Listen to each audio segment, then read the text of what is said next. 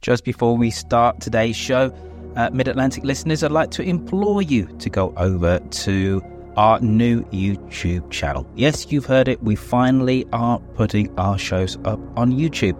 Quite simply, go onto YouTube, search for Mid Atlantic Podcast to subscribe to our channel. It's incredibly important that you do so for the sake of the algorithm. Some jiggery poke which I don't quite understand, but you can watch all the episodes there.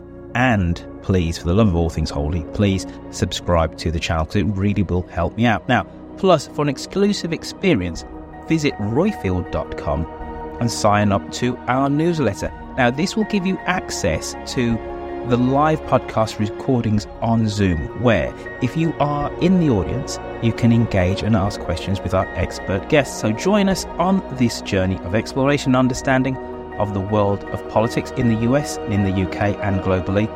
Subscribe and sign up today. This podcast is a Roifield Brown production. Find others on iTunes.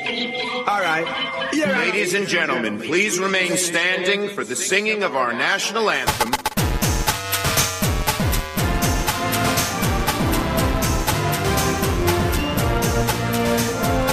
The United Kingdom is a great country. Never, never been a good bet to bet against America.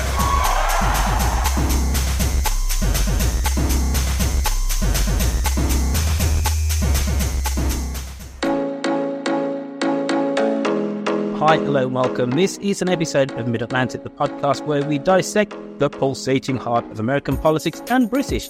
And, and we look at its ripple effects across the Atlantic. I'm your host, Roifield Brown, who's today in sunny.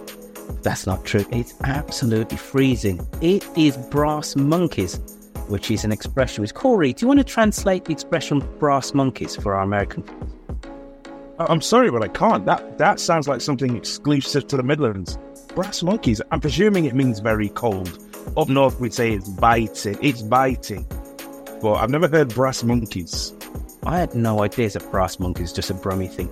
If you are not from the Midlands and you're not brass monkeys, me, send me an email because I don't think that is just a Brummy thing. But anyway, what we're going to do today is we're going to dive into the aftermath of the Iowa caucuses, and it's a critical test in the 2024 election cycle. Joining me to unravel the results are our esteemed guest, political strategist Michael Donoghue, commentator Corey Bernard, analyst uh, Zee. Cohen Sanchez, and poll expert Logan Phillips. Uh, we're set to explore the landscape that has been shaken by Donald Trump's overwhelming victory, in which he secured a record 51% of the vote.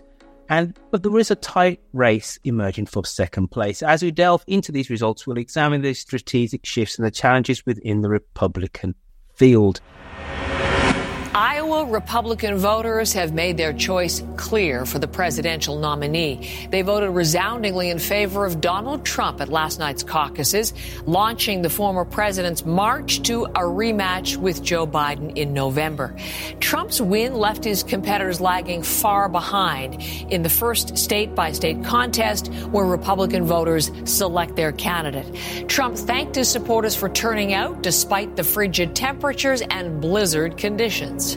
So we're going to put America first. We're going to make America great again. Again, Iowa, we love you. This is the first because the big night is going to be in November when we take back our country.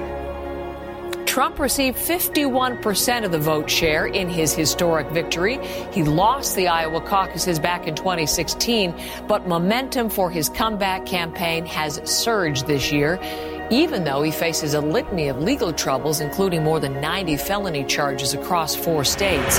I suppose if it's um, election results, uh, we need to start with you, Logan. Trump's overwhelming victory at 51% of the vote. Does this underscore his enduring popularity amongst Republican voters? And what does it say about the also rans, second and third, Haley and DeSantis? 51% going in is a strong number in part because everyone else is so low. And in a different version of this primary, if Ron DeSantis is um, wings were never clipped and he pulled as strong as he did in earlier parts of the primary, that could have been a major sign that he was in danger. And I think we have seen is that there's a significant number of Republicans aren't fully on board, especially in the early states where they're looking a little more closely at the primary. But the Republicans who want something else, they don't have enough in common to select to collectively choose one. And we have head to head polling whenever it's Trump versus DeSantis or Trump versus Haley there's just not enough crossover for any of these guys to be able to come close to beating him. They're usually down 40 points, even when it's 1v1 at least. So Donald Trump is in a strong position, and really we're looking at New Hampshire to see if that changes the dynamic in the race. And sometimes it does when a candidate overperforms in one of those two states. John McCain, John Kerry both gained 40 points in the aftermath of strong performances in the first two states. But it's hard to see it happening this time around. And I think if you were rooting for Trump, you would be happy if you're rooting against him. This was the worst case scenario, and that DeSantis doesn't really have anywhere to go after this because he's weak in the early states more than he is in pretty much any other state, just his worst performances. Nikki Haley, very strong in New Hampshire, strong in South Carolina as well, but she ended up finishing third here, so she doesn't have the momentum.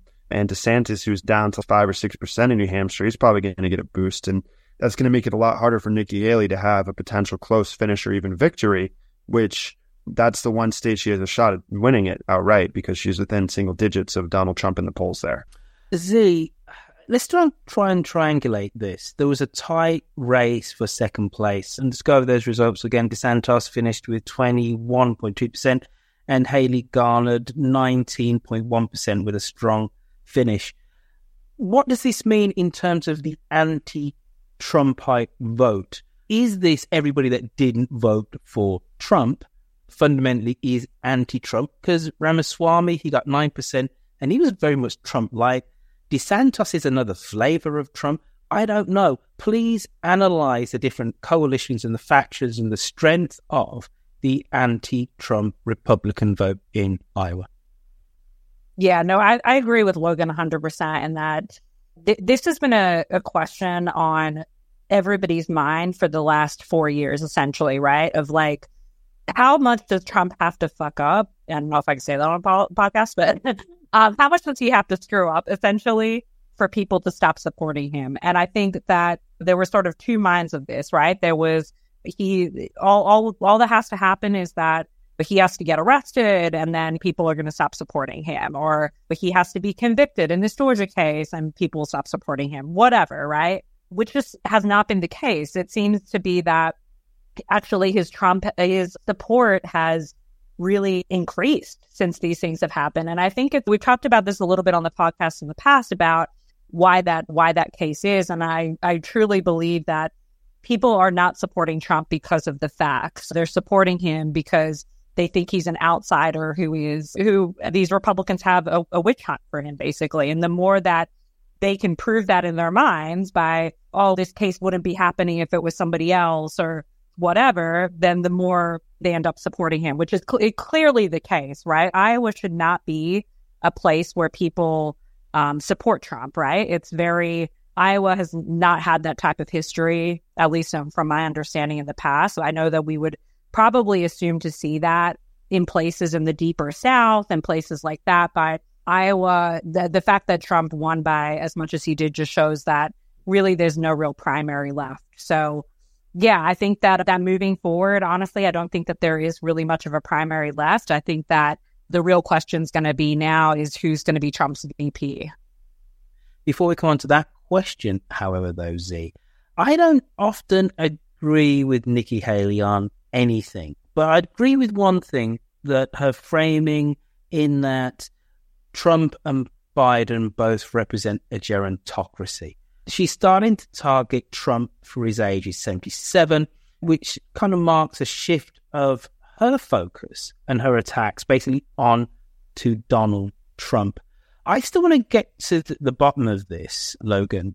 Is can we discern a upper limit on the Lincoln Project anti-Trump Chris Christie et al. wing of Republican voters in the primary.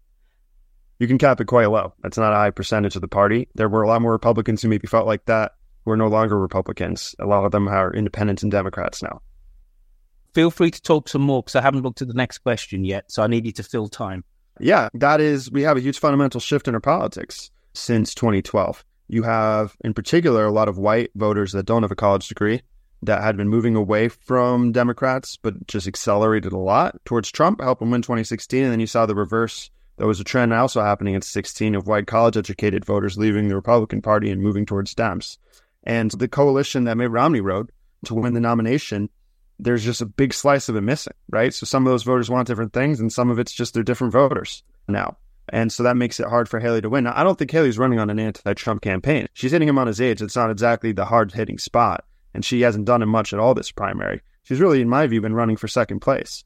And that is maybe to help herself run in 2028 and start as one of the front runners. And she's in a better position for that. But it's part of the reason why Christie didn't endorse her. We heard from the hot mic when he was dropping out is I think he viewed Haley as just an opportunist, his words, but he, he was running to help her own brand versus actually trying to win. Now, it's not necessarily clear if there was a pathway this primary. I think maybe you could argue if there wasn't an indictment, because in the head to head polling versus Ron DeSantis, every indictment, Ron DeSantis lost five points on Donald Trump. I, I was looking at this like within the two weeks afterwards. So I think there was a point when DeSantis was outright beating Trump. He's lost like 44% in that head to head polling in terms of the lead flipping. And over about half of that came within two weeks after each of the four indictments each time.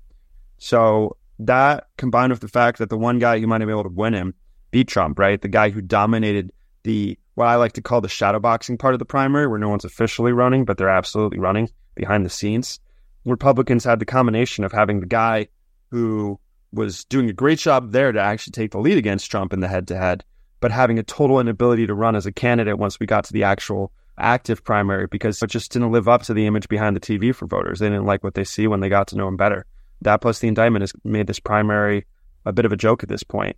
And while Haley would probably do a lot better in the general election, she's just not what GOP voters are looking for right now. So I've got a whole load of questions here about Trump's legal challenges amidst the campaign, Haley's prospects and challenges, and, and maybe I'll I'll get on to asking some of those questions in, in a minute. But Zee, a, a question. Let's say that Trump loses the next election. What Republican Party do we have that runs in 2028?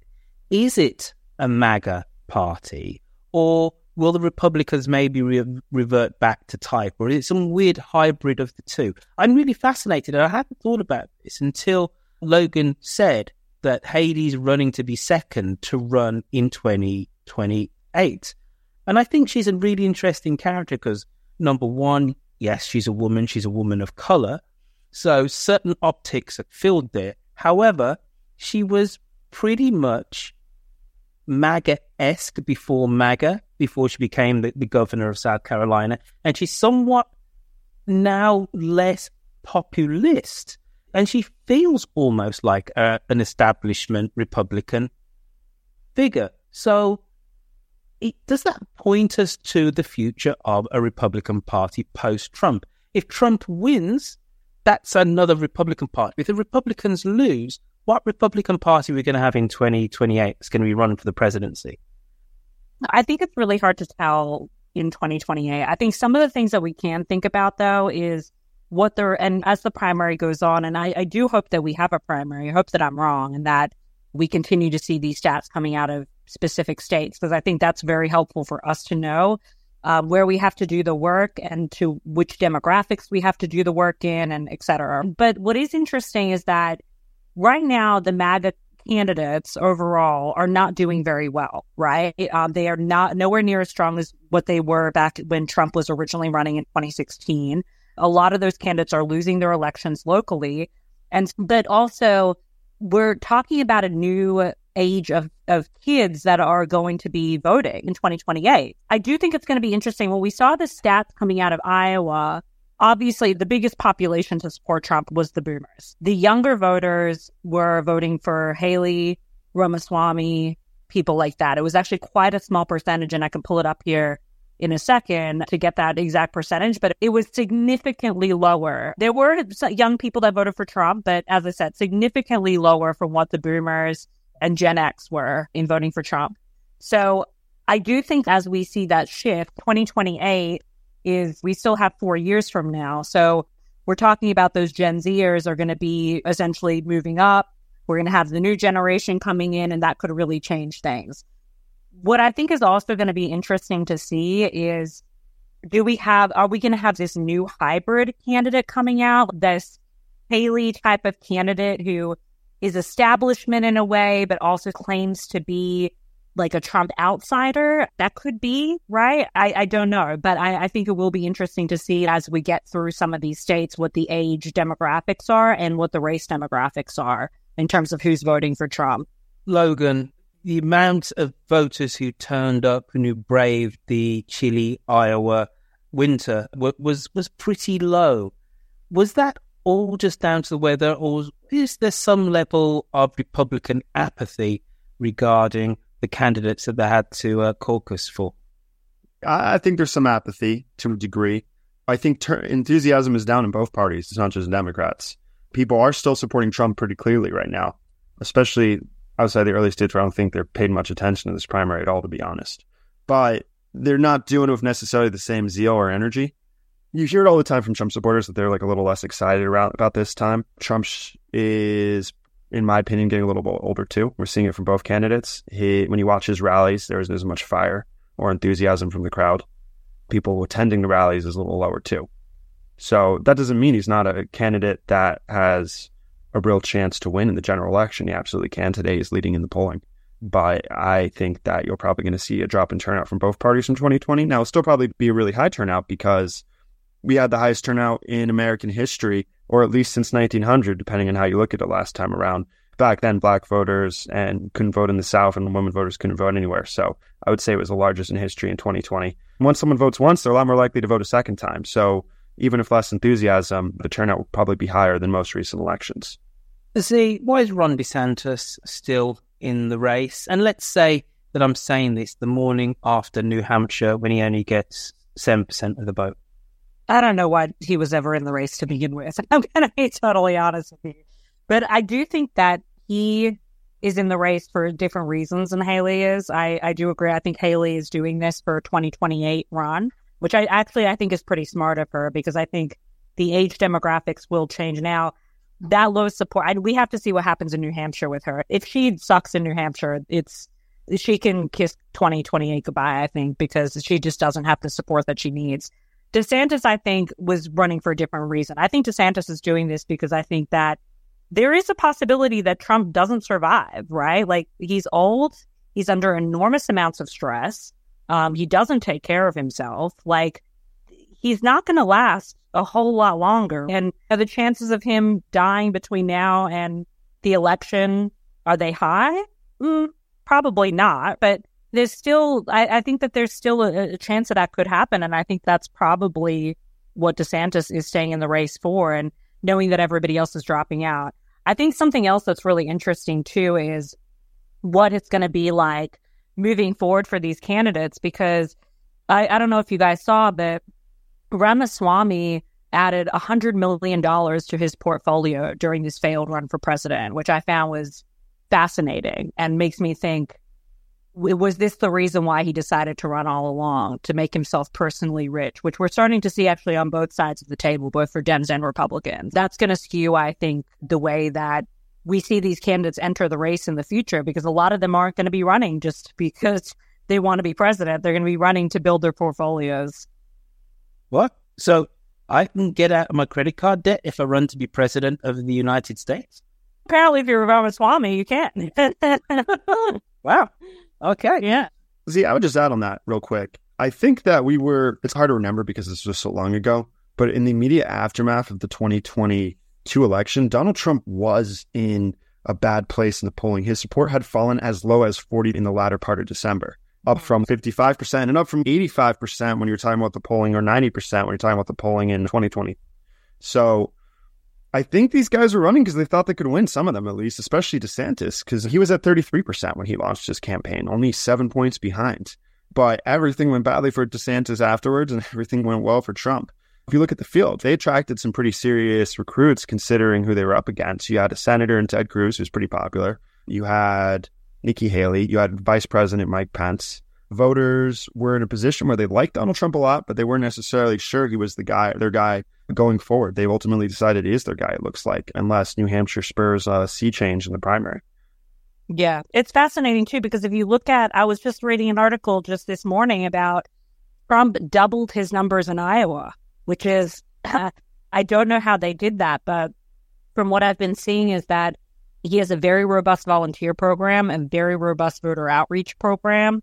And I think that ultimately that's really worked for him. And we could see that ultimately in the numbers. But yeah, I think moving forward, I think we're really going to see by New Hampshire, I think we're going to have a pretty, pretty solid path forward in terms of who's going to stay in and who's jumping out.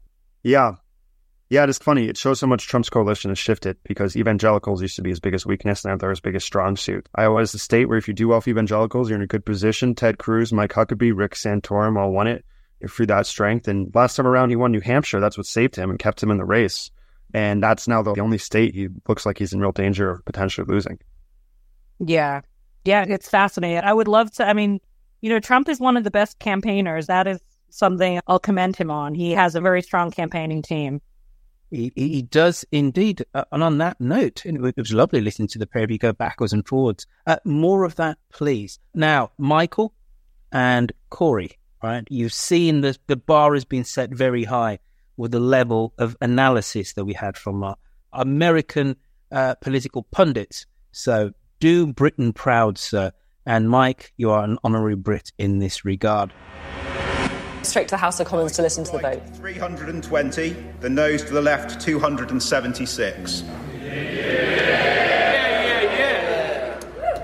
The ayes to the right 320, the noes to the left 276. The ayes have it, the ayes have it. Look!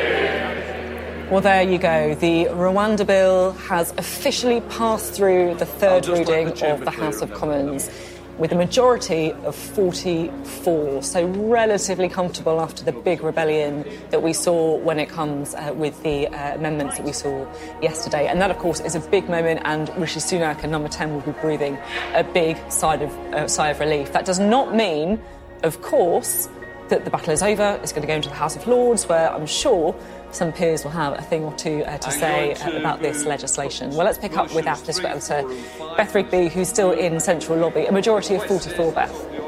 Yeah, I mean, that is a comfortable majority. The Prime Minister, I think, will be delighted.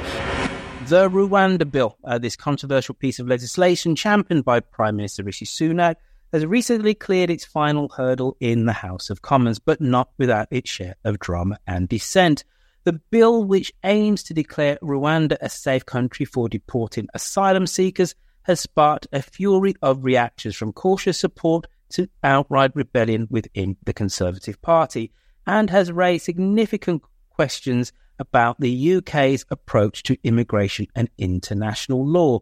Despite passing in the Commons with a majority of 44 votes, the bill has been met with a limited Tory rebellion and scepticism from notable figures from the former Home Secretary Suella Braverman and others.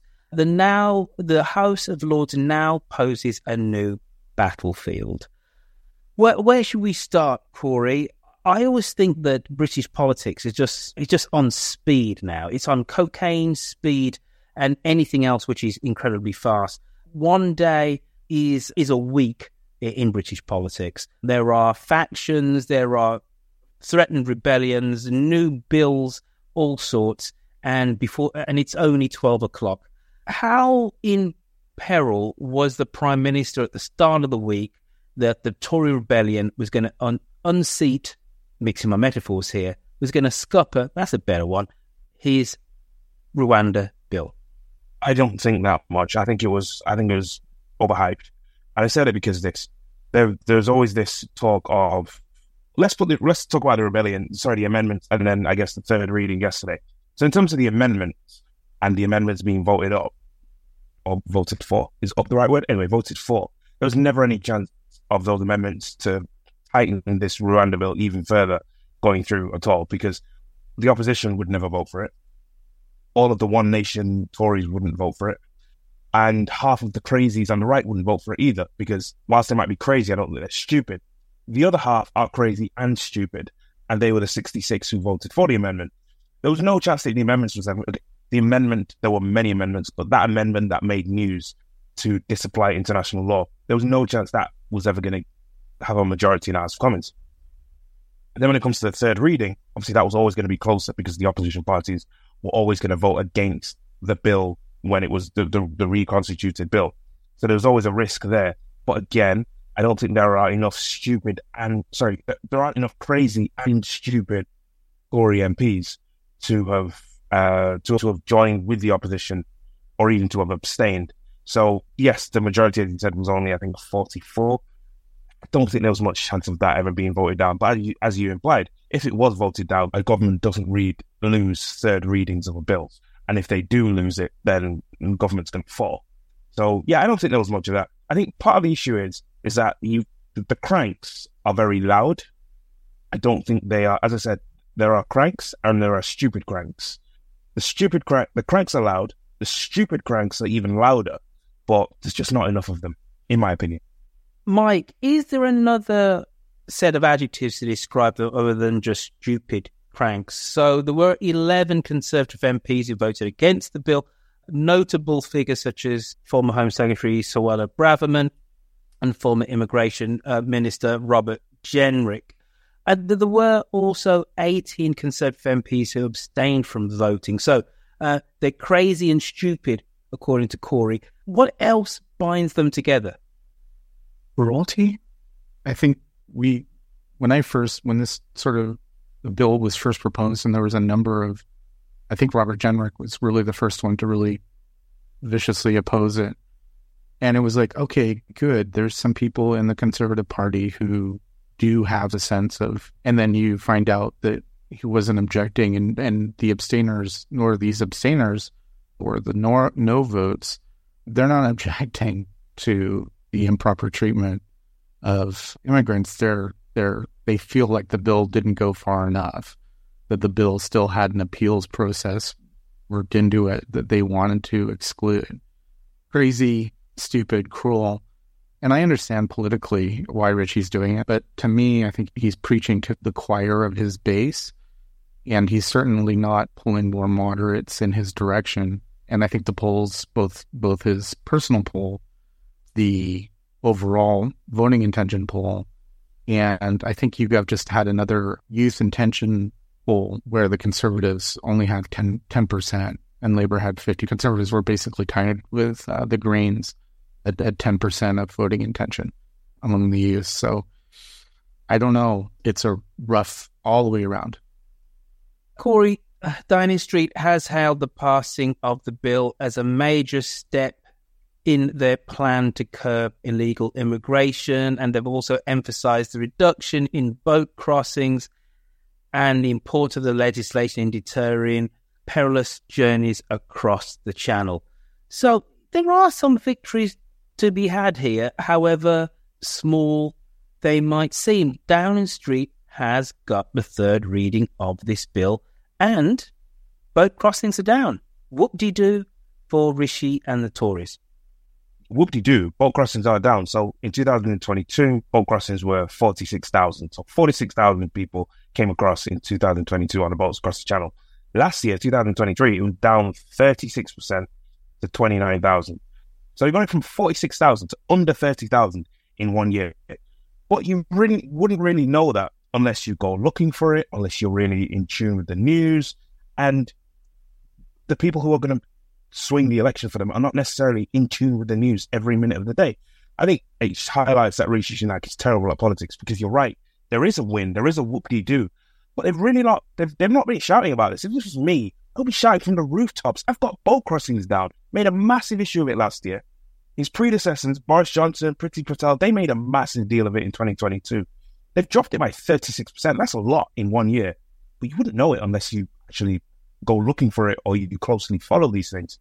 Yes, what we do, but again, it just highlights how bad Rishi Sunak and his team around him are just basic politics. And they've not been shouting this from the rooftops. They've not, you, they've made such a big deal of the problem, but they're not making a big deal of, of them solving it. Whether they've actually solved it or not is it doesn't really matter, does it? Politics. You take credit for what happens, regardless of whether you've actually done it or not. But they've been silent. It's just mystifying to me.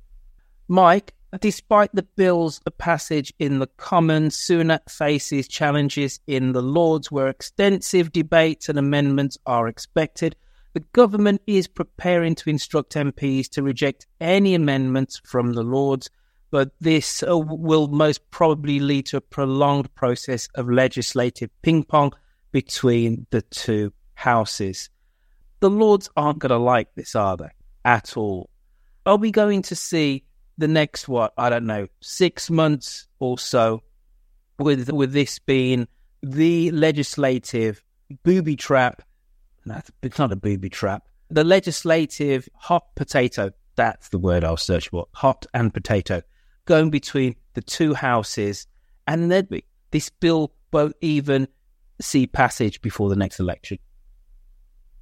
Yeah, no, I, do, I don't. I guess I don't see it that way. Um, the House of Lords, first of all, the dilution of the House of Lords is uh, ridiculous. And haven't they just added another forty or fifty by the by the honors listings of Johnson, Truss, uh, and God knows how many others? But no, I I guess I don't see it that way. I I, I think again the the general perception is that the House of Lords is a little bit more than a rubber stamp, but not much more. And if the public, if there's perception that they're truly interfering with what the Commons are doing, I, I don't think that would really sit well for any sort of extended period of time. I think we saw that a little bit even with Brexit, where it was there was some back and forth, and it. I don't think that reaction uh, was positive for the Lord. So I, I again, my own opinion, uh, I, I, don't think it'll last uh, very long if it does become that. Let's move to the one thing which is really just I cannot remember a period of British politics where there's been this level of rancor, not within a political party, because you can look at the 1980s and with the militant tendency in Labour, but I think that was maybe what four years, five years. Whereas it, it's fine for a, a party in opposition to be at war with itself. You sort out your policies. You sort out the the, the core aims of the party in opposition. What is weird, odd, and bizarre is that we've had since at least 2016 the governing party, which is fundamentally at war with itself. The the effective opposition to the prime minister has been the backbenches and of his or her own party. How many different houses or mafia named cliques are there within the Conservative Party now? Isn't it about time they just gave up the ghost and divided into two? The crazies on one side and the less so crazy on the other. Yeah, in theory that would make sense, but it's it's never going to happen because then they just die. Yeah, you know, that, that would be the death of the of Conservative Party because the way British politics is made up. You can't have three equal part, equal size or equal influence parties in Britain. You're going to have two. So if you split, you die. Your faction, whichever faction you split into, is not going to suddenly become the, the, either the opposition, the main opposition, or the candidate for government. It's not going to happen. But I, I think it speaks to lack of leadership. But you've got, as you said, you as you've you got the five families, so called, and now this apparent sixth family. Maybe they'll call themselves the Chicago outfit. They're trying to really follow the mafia line for line. It's ridiculous. And but it just screams people who are politically bored. They're just bored. They're bored and they've got no ambition for victory. Because if they were really serious about winning, they would know that this continual uh, splintering is not going to do them any favors. Obviously, they're doing it because they think that I guess ostensibly they'd be like, "Oh, well, we're doing it to save the party." You know what? Yeah, sorry. I'm going to sorry. say au contraire. No, no, I, I jumped in because if I didn't jump in, I was going to forget the point. Continued splintering and a continued hardening of your view led to Brexit and a hard Brexit. So there is precedent for hammering home your extreme view. And, and if we just take how the needle moved with Brexit, when that Brexit vote happened, most Brexiteers said it was going to be a soft Brexit. We're not talking about leaving the single market, but by the time that victory then came, and then subsequently 18 months later, they're all arguing for the hardest of hard Brexits.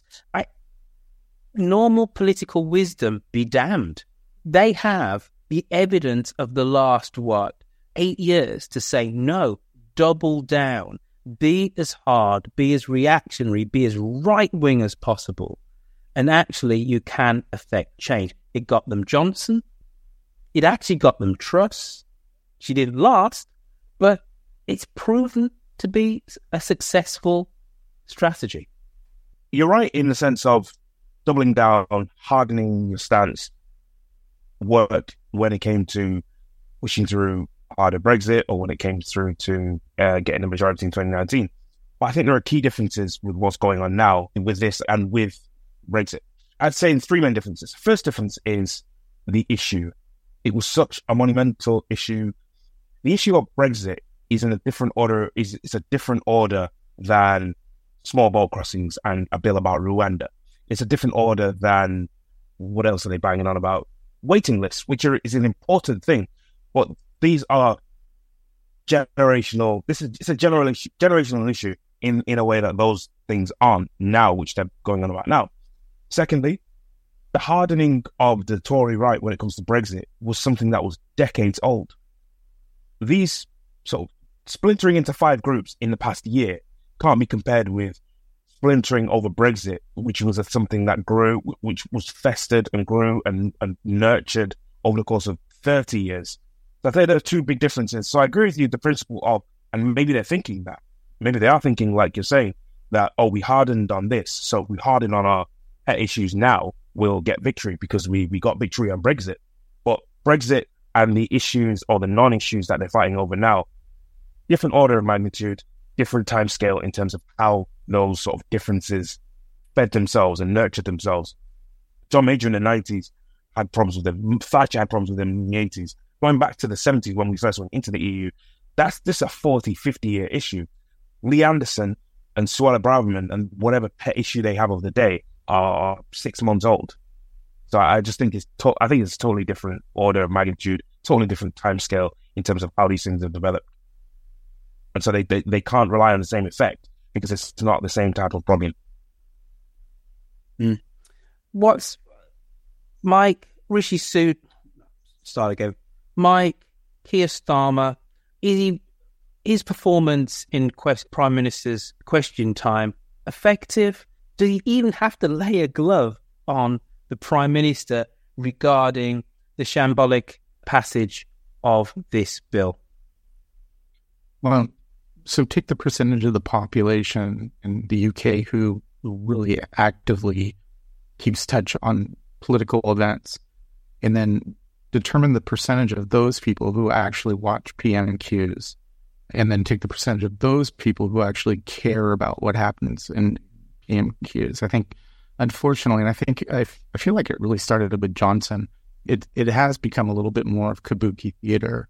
You're not really seeing you're seeing substantive questions asked, but you just get we saw with Johnson and we we're seeing now with Rishi that regardless of what the question is, they just start talking about other accomplishments that have nothing to do with answering the question.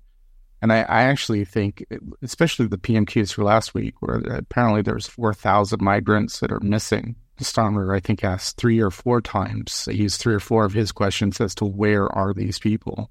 And Rishi at each time just started talking about, we've done this and we've done that. And I, it was infuriating when Johnson did it. And it's starting to become infuriating now. And I'm, again, my understanding is the Speaker of the House is Lindsay Hoyle is not supposed to allow non-answers, and but it's not happening. So unless some sort of enforcement is made to actually get them back into a proper Q and A uh, interaction, it's kabuki theater. It's just a ten minutes to let each side talk about what they like about themselves and what they don't like about the other party. Corey, compliance with international law. This bill doesn't. And that has led to internal divisions, uh, which the right wing of the Conservative Party say To hell with international law. We, we, we are sovereign.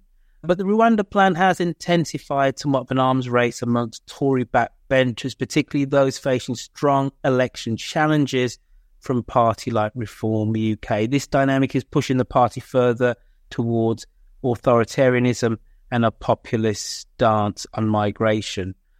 It sounds rather like American politics, doesn't it? Oh, okay. The reason I'm hesitating is because I always, maybe it's just my political bias, I always shiver comparisons between conservatives and GOP because I just think uh, GOP is absolutely batshit crazy. And I guess I don't want to be associated with batshit craziness. Anyway, that aside, yes, you do have a sort of point ish, kind of, even though I'm loath to agree. Sir, I have a very strong and valid point. It's like holding up a mirror right here and now. I wouldn't go that far. I wouldn't go that far simply because I think the, I just think there's more. This is going to sound really bad, and, um, no offense to my American friends, I just don't think the concern. I don't think we're that. I don't think we've got to that level of crazy over here. I know I I, I used the word crazy quite a bit earlier in relation to that half of the Conservative Party, but I, I really just don't think we're that we're that Corey. at that point yet. Corey, um, never. Priti Patel, Suella Braverman, Liz Truss, and that's just off the top. All right. That's just off the top of my head. All right. I'll tell you what. I'll tell, something. Okay, something beyond my own feelings. Something a bit more objective. Right. So this this Rwanda bill, you've got three hundred and eighty. What is it? Three ninety. You've got about four hundred Tory MPs in the House of Commons, right?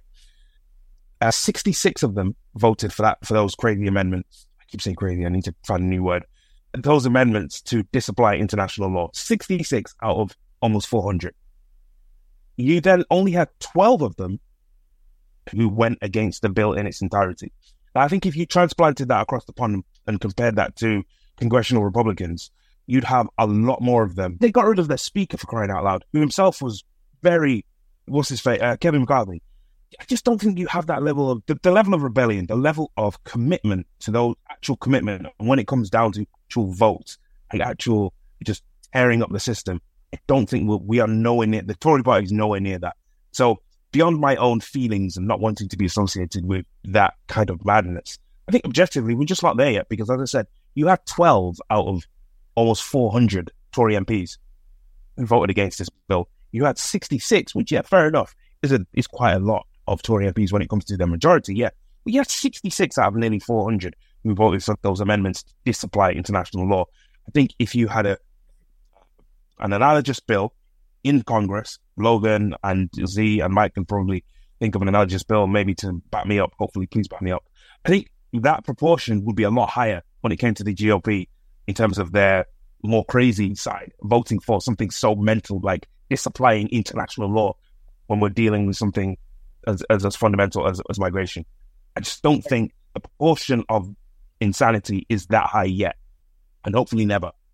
Yeah, I'll, I'll, agree with Corey. I'll back you up on this. This, if this is as bad as it gets for the Tories, this is nothing compared to what we have in the House. Right? That's where the GOP is by far its most dysfunctional, and basic things that ninety percent of the House agree on, they just can't get done.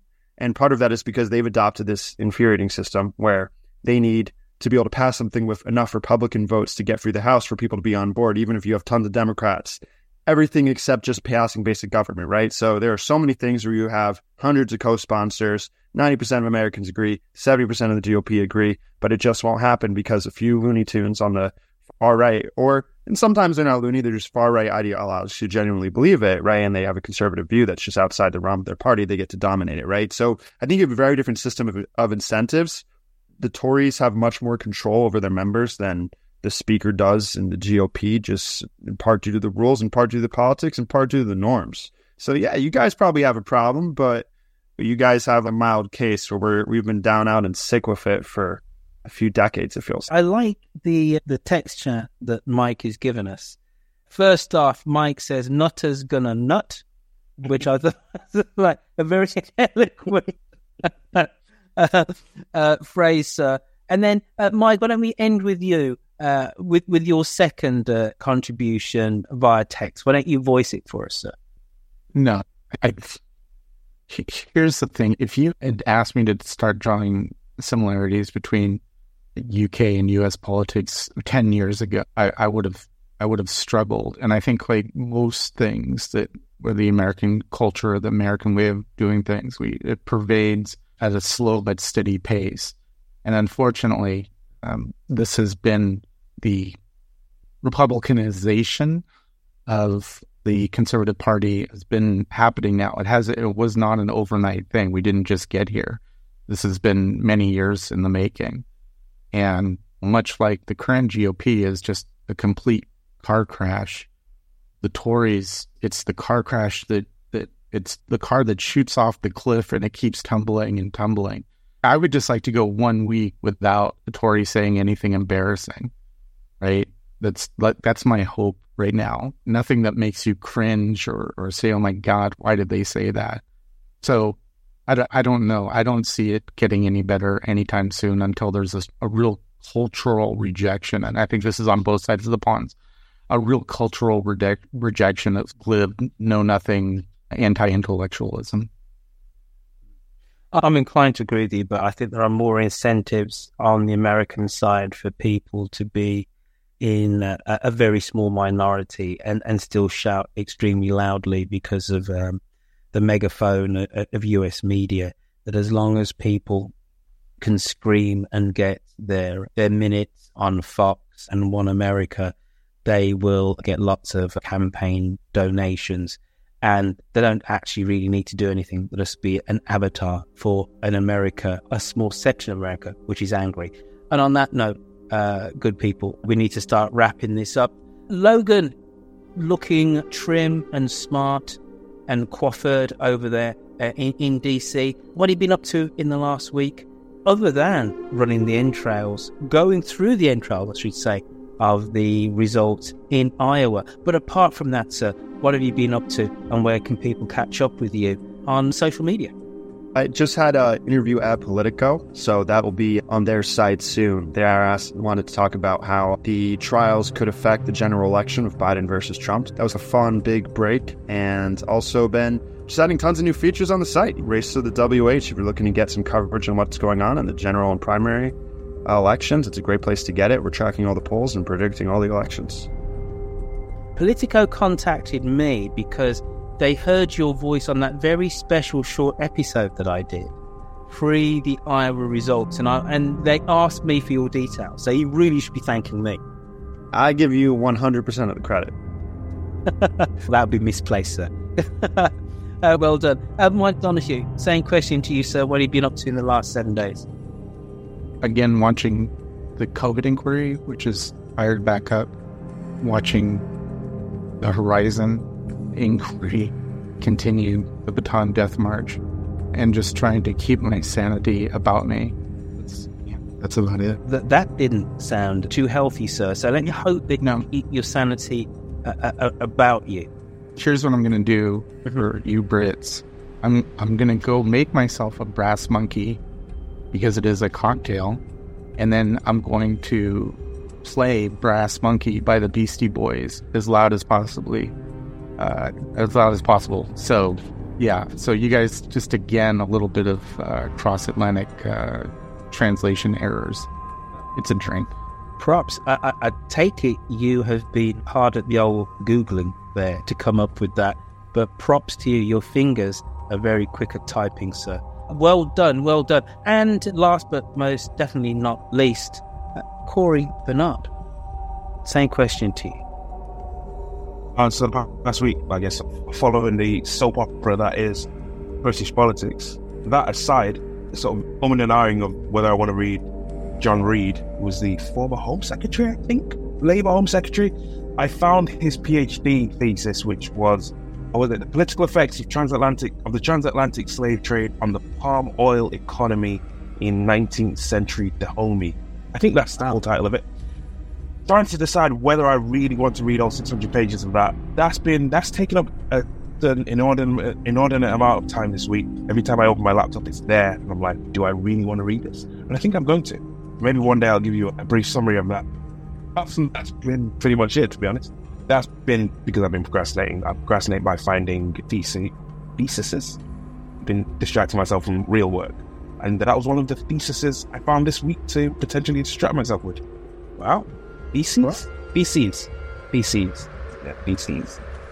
You know what? You know what I forgot to do, good people. I forgot to allow our guests the opportunity to tell us their social media handles and the web handles. So, very quickly, Logan Phillips, social media and web, go. Race to the WH.com and Logan R2WH is where you can find me on Twitter. Boom. Or X or whatever it is. Twitter on this podcast is always Twitter. Mike Donahue, same question to you, sir. I don't think I can speak. Mine is I'm on threads. I'm boycotting Twitter. Michael A. Donahue. And Corey Bernard. So I am at 168 Polymath on Twitter and the other one, Instagram. Those are my new accounts uh, because I have joined, I've rejoined the world of social media. Yes. Well done. Well done. And there you go, folks. And that's been another Mid Atlantic. This week you've had not one, not two, but three. And this is the third. You had a small but perfectly formed set of thoughts by myself and then Logan Phillips prior to the Iowa caucus results. Then you had a conversation with myself and Piotr Curzon where we looked at the geopolitical hotspots of 2024. Uh, look out for the Horn of Africa. Uh, is the uh, moral of that story. And now you've had the panel, the team, the crew in full effect. You had Logan Phillips, Zee Cohen Sanchez. Uh, you had Corey Bernard and Mike Donahue with me, Roifield Brown, giving you uh, the week in US and UK politics, at least looking at some of the big issues, which were the Iowa caucus results. What does it mean for the Republican race? And we ended up with Rishi Sunak in more hot water, but he has got over the line his Rwanda bill. Where it goes from here, heaven only knows. Left of centre politics is right thinking politics. Take care, look after yourselves. Bye bye. Join us today during the Jeep Celebration event. Right now, get 20% below MSRP for an average of 15178 under MSRP on the purchase of a 2023 Jeep Grand Cherokee Overland 4xE or Summit 4xE. Not compatible with lease offers or with any other consumer incentive offers. 15,178 average based on 20% below average MSRP from all 2023 Grand Cherokee Overland 4xE and Summit 4xE models in dealer stock. Residency restrictions apply. Take retail delivery from dealer stock by 4 1. Jeep is a registered trademark.